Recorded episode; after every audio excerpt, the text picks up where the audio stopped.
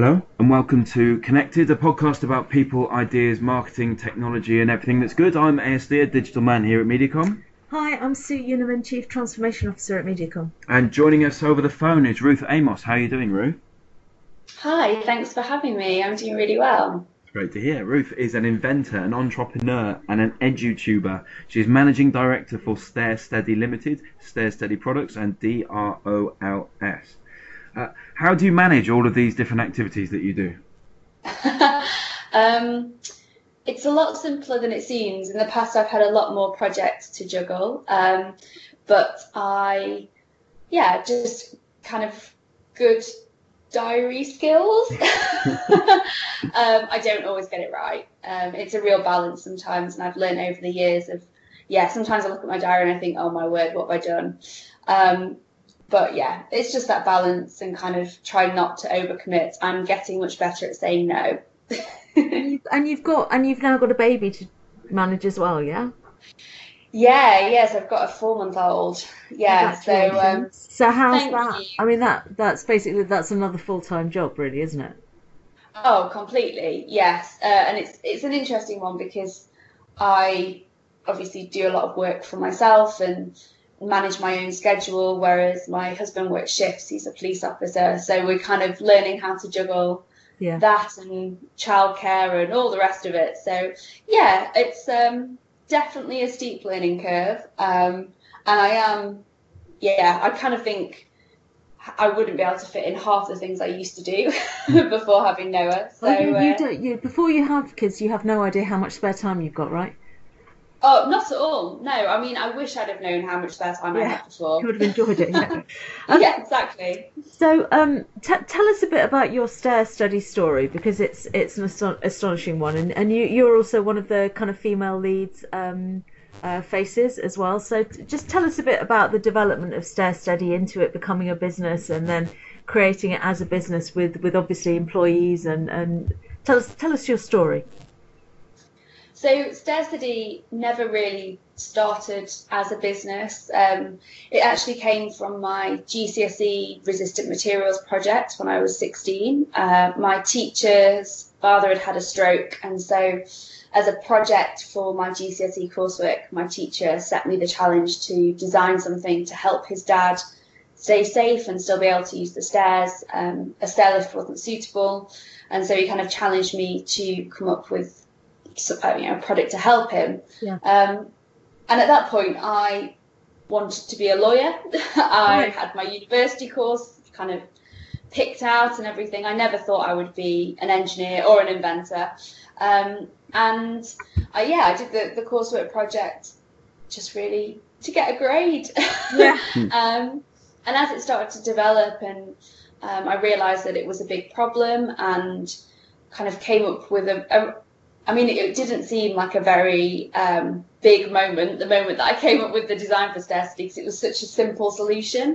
Um, but essentially, it's a specialist handrail that works using friction. So as you walk up the stairs, the rail slides, but if you put any weight on it or you lose your balance, then it will lock in place. And that works both going up and down the stairs.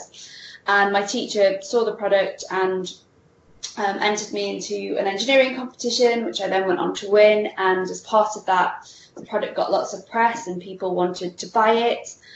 Um, and yeah, it just kind of spiraled out of control from then. So um, patented the product, um, started a business originally just to protect the patent. I'd never run a business. I had no idea about business. Still feel at times I have no idea about business.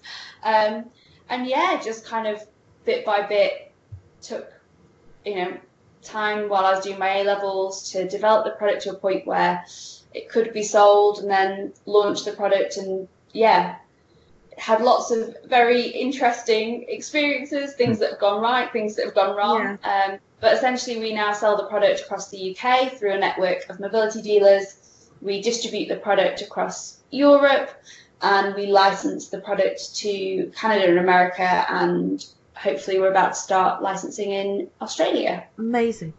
Congratulations. What a story. Thank you. Um, but yeah, when you think back to kind of being in the classroom, there was no, I, I didn't have a clue that that was where it would end up, yeah, and all yeah. these other things that would happen from it. Well, if you could go back then to that time when you started, when you invented StairSteady, and then when you started your business, what would you do differently now, knowing what you do? Oh, so many things. Um, I remember at the beginning being very nervous about finance, about borrowing money and about getting investors.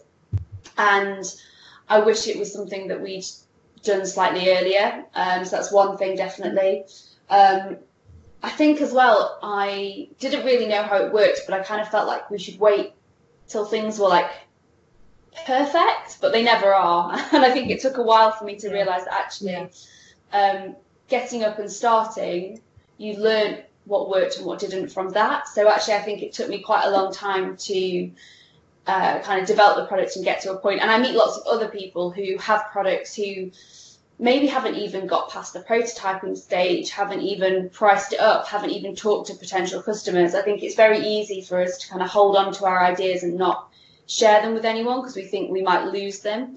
Um, and I definitely think I suffered from that at the beginning of kind of just not understanding how to sell a product. And so just not kind of feeling like I was being stood still, kind of not moving forwards with it. And I wish I'd kind of started, because as soon as I did start to sell, then you realise straight away what works and what doesn't, and the way that you would, you know, run the business, really. Really interesting. Um, um, you're, you're a very sought after speaker. Again, this, you know, looks like it's come naturally to you. Um, what has it? Were you were you always kind of fluent and inspirational and all of those things, or or or did you go through a process of kind of learning that? Well, I feel the pressure is definitely on now you said, yeah. now you said that.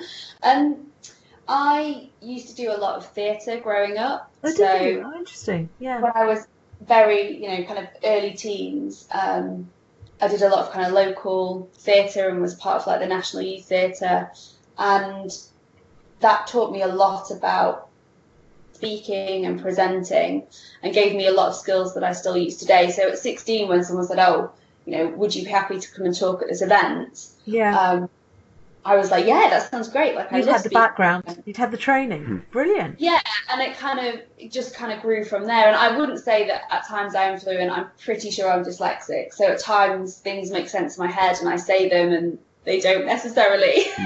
Yeah, um, really. Yeah. But I really enjoy speaking, and I find that I learn a lot from hearing from other people's stories. It was something that I did when I first started, is I would ask a lot of questions. I'd talk to a lot of people. And even now I'm always intrigued, like, how did that start? Like, how does that make money? Like, yeah. What's your biggest successes? Or how did you find that? And kind of learning from people's successes and failures. And so I really wanted to do that with speaking, because sometimes I think people see, particularly with social media, they see the outside and all the shiny stuff. And yeah. Actually, there's so much more that goes on with that. And yeah, hearing other people's stories for me was a great way of learning and growing. And so it's something that I love to do, um, because hopefully then people won't make the same mistakes that I've made. That is brilliant.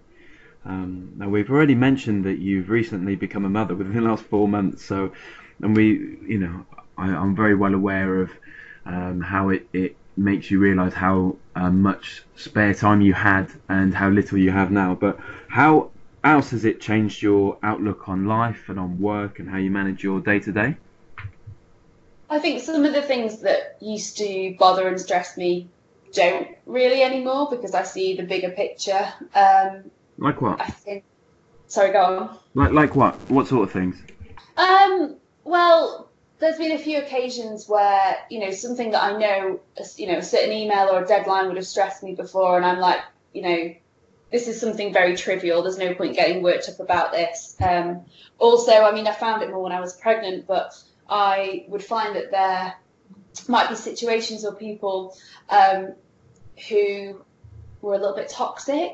And I had a few situations where uh, someone that was interested in kind of working with us at StairSteady, you know, sent an email or was, and I just thought, no, like, life's too short. I don't want to work with someone who can who could write their email and send that. Do you know what I mean? So sometimes yeah. It's very easy to kind of realise what is important. Um, and then when it comes to just general trying to get work done, um, it does change because, you know, um, he's getting to be four months now, so he does need a lot more um, kind of stimulation and things going on. Um, the first few months weren't as bad. We kind of, I took him to a lot of things with me. We went to meetings in London and things like that. Um, and my motto is just like, give it a go. And if it's awful, don't do it again.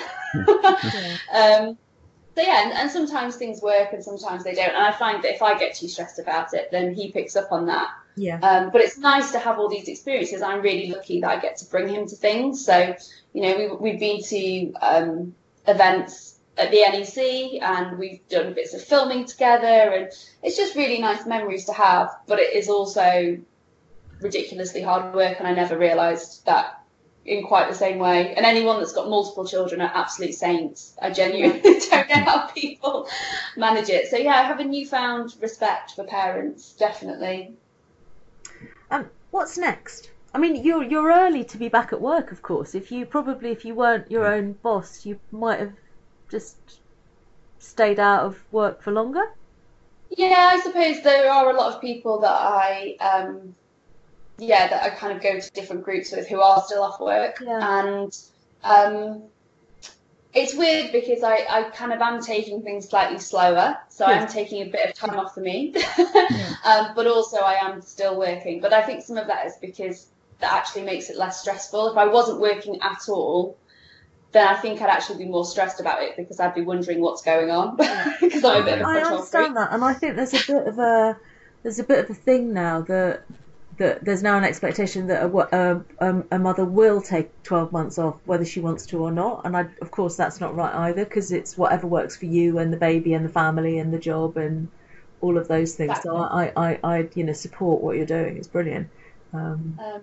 But, but yeah, you... and also some of it's quite flexible, so yeah. um, I'm able to, some of the bits for Kids Invent Stuff, uh, which is an engineering outreach programme that I co-run, you know, there's other people that are able to do bits. I've obviously got kind of keeping in touch days and things like that, so it's kind of just been really, um, when, when I'm working, making the most out of it, and then when I'm not, getting better at switching off completely, or... Um, yeah, I have this habit of having my phone on me as well, so maybe, you know, putting that down and things like that. So, but, yeah, and he's a great excuse to do that. you've, you've, look, you've achieved so much already. Have you got, have you got big kind of urgent ambitions for, for, for next? Um, I really enjoy what we're doing with Kids Invent Stuff. So Kids Invent Stuff is designed to, uh, well, it's an education outreach programme all around encouraging the next generation of engineers and scientists and innovators. And for me, that's really exciting because I kind of feel like uh, StairSteady came out of that perfect storm. Like, it wouldn't happen. I couldn't go back now and design that. Yeah. Um, it came out of those situations, and it, and it came because I was quite naive and I had no idea how how things were designed or made. And in a way that helped me come up with the idea. And I'm sure that there are lots and lots of other young people. Um, because I mean, growing up, I never saw myself as being an engineer. Mm. Um, that I, you know, looking back, I should have always been an engineer. I loved problem solving. I loved Lego. You know, my younger sister's an engineer. My younger brother's an engineer. But I never saw that because I never saw myself within that industry. And so the great thing about Kids Invent Stuff is it's encouraging that next generation, because there'll be lots and lots of other people who are like me, who would make great engineers but didn't know it. And if it hadn't been for that teacher and that perfect storm, I probably would be like a practicing solicitor or something. I'm probably not enjoying it very much. Um, and there are lots and lots of other people out there who are probably in the same situation, who would have made great scientists, great engineers, could have invented, you know, the next big thing. We've got so many problems we need to solve. That's and so for me, true. I'm, you know, I'm just really keen to encourage those people who are going to solve those those problems that, you know, as a society we currently need to solve pretty quickly. That, if someone is listening and wants to get their their kids involved, how do they do that? Uh, they can go to the website, which is Kids Invent Stuff, or they can search Kids Invent Stuff on YouTube, and our channel will come up of all our um, past builds and tests. And yeah, so we set, we set a different invention challenge, and five to eleven year olds can send their invention ideas, a picture or a video, and then we choose one to build. So we've made things like uh, sneeze activated flays or helmets, we've raced a giant cake down a hill, We made a giant crossbow zip wire to escape a tower, uh, created a popcorn doorbell, and they're all inventions that were designed by five to eleven year olds. Brilliant. Brilliant. On to the questions now we ask all of our guests so we can compare and contrast, Ruth. What is your favourite line from a poem, a song or a book? So I couldn't just come up with one. Well, we're going to um, so give I've us them all, two. But we're going to ask you to choose yeah. one. Okay, well, so the first one is, if you can keep your head when all about you are losing theirs and blaming it on you. And it's a line from If by Rudyard Kipling. Yeah. And the second one is one that I used to use quite a lot when I started uh, speaking. So it is, as we let our own light shine, we unconsciously give other people permission to do the same. And that's Marianne William- Williamson. Um, and both of those have kind of been quite key um, phrases that have kind of stuck in my head along this journey. Brilliant. If you had to choose one, Ruth? Um, probably the as we let our own light shine, we yeah. unconsciously give other people permission to do the same. I Lovely. think I think that's very important. It took me a long time to understand that as well.